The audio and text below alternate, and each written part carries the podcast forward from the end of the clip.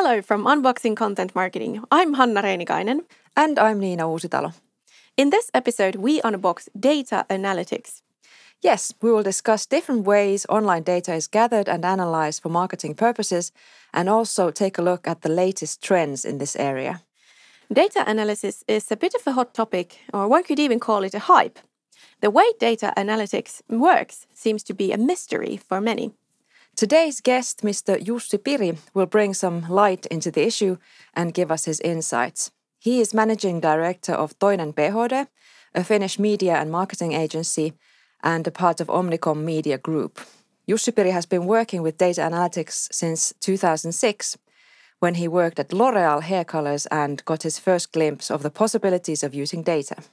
Of course, I had no idea of what the consumers would want from hair color because I had never even seen a hair color box myself. And being a man, I wasn't the kind of main target audience because the target audience was basically uh, women over 40 or 45 year olds. So I had to, that was the kind of first moment that I really had to trust on uh, data.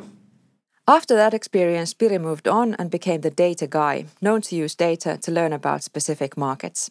He also started the company Analect, which uses qualitative and quantitative research, digital web analysis, semantic data, and data science to analyze different data sources with different types of methods.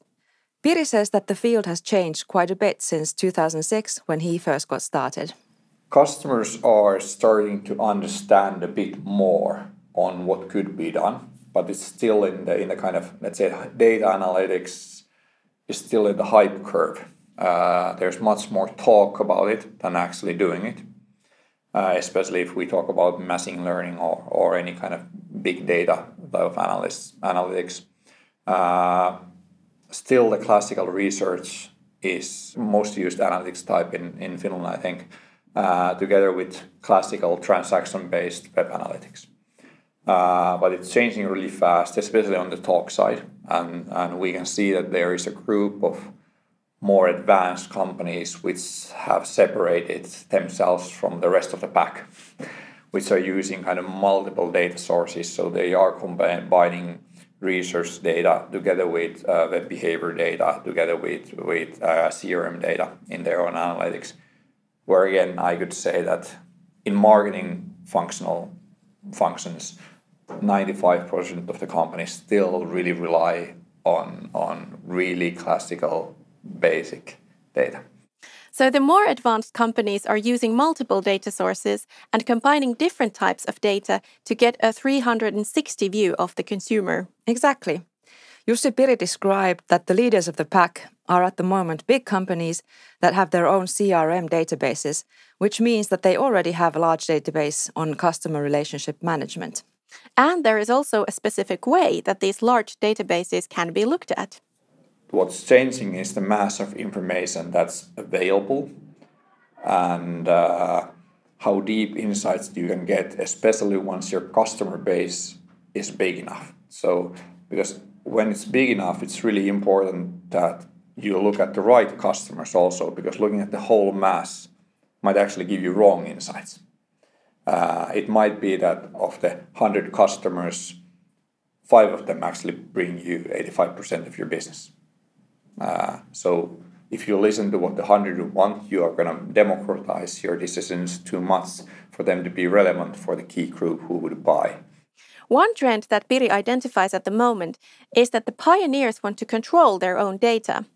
But this can also be a threat to the companies, and Piri anticipates an opposite trend rising in two or three years.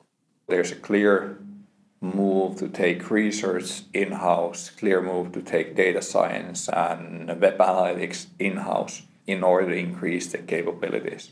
Uh, it's again like trends normally are. It's a trend has that has been in other areas before, and because uh, there are not that many companies in Finland who are big enough to have a full analytics and research department. Uh, that will keep those experts interested in working there. It will mean that in two to three years, there's going to be a, a kind of opposite trend of companies outsourcing those people because they see that they cannot actually keep the best experts and because they're working in a kind of such a narrow field uh, that their expertise isn't growing, which means that experts who are motivated, and ambitious on their own expertise will leave. Piri has been involved in data analytics for a while, and he has also seen new actors come into the field. Ten years ago, when digital marketing was still a novel phenomenon, digital agencies were established.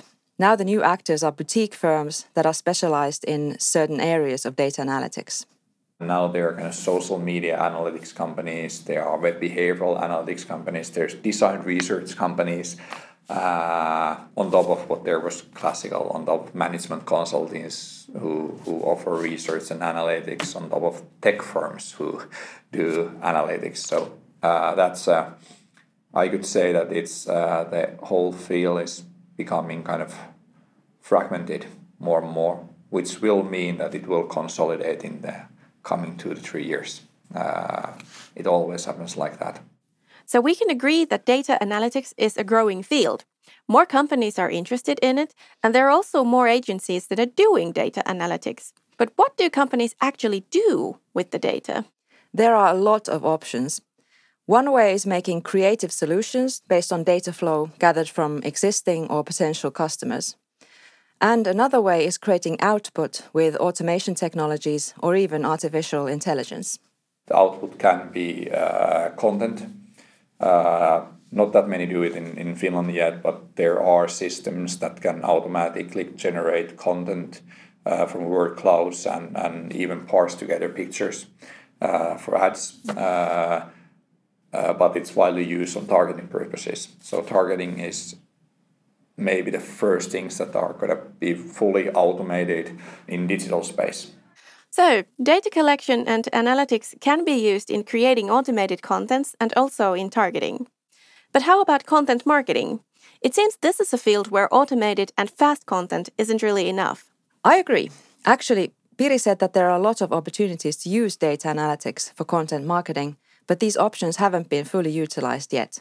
Unfortunately, not that much data actually is being used for, if I generalize things, not that much. Uh, which is is uh, in a way good to the ones who want to do use it because they can make better content. There's lots of possibilities. Uh, it all starts with the kind of basics, understanding the basics of what you need to understand in in all marketing actions. Uh, who's your audience? What they're interested in. Uh, it can come from uh, the classical usage and attitude studies, as I mentioned, some kind of driver research on what drives the kind of uh, purchase motivation. Uh, it can come from uh, funnel studies, so how do people actually buy uh, or how do they inter- interact, so touchpoint studies. how could you offer that content to, the, to people? There's transactional data, there's semantic data, there's kind of qualitative and, and quantitative research data and the matter is, is, is the most difficult thing is to form a unified kind of insight from all of those separate data sources. When we look at kind of forming content, what I also always try to remind any type of analysis that's done, that's not only about what the people are interested in, but the context that they are interested in that topic. So, on top of the basic search engine optimization and Google Trend Analytics, there is a lot that can be done to study how content marketing could be produced and delivered to audiences. And it seems that a lot of different databases are gathered and combined for marketing purposes. This also links the whole discussion to the ethics and problematics of using personal information. In fact, this is a topical discussion as this May, EU countries will have a unified legislation on this issue. I'm sure you've heard about GDPR, which stands for General Data Protection Regulation.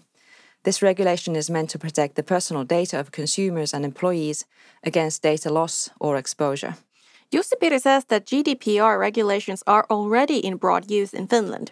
And he also states that data analytics is not specifically interested in one person's information. No one's really interested on analyzing one person and no one's ever actually analyzing one person. You're analyzing patterns and behaviors of groups of people.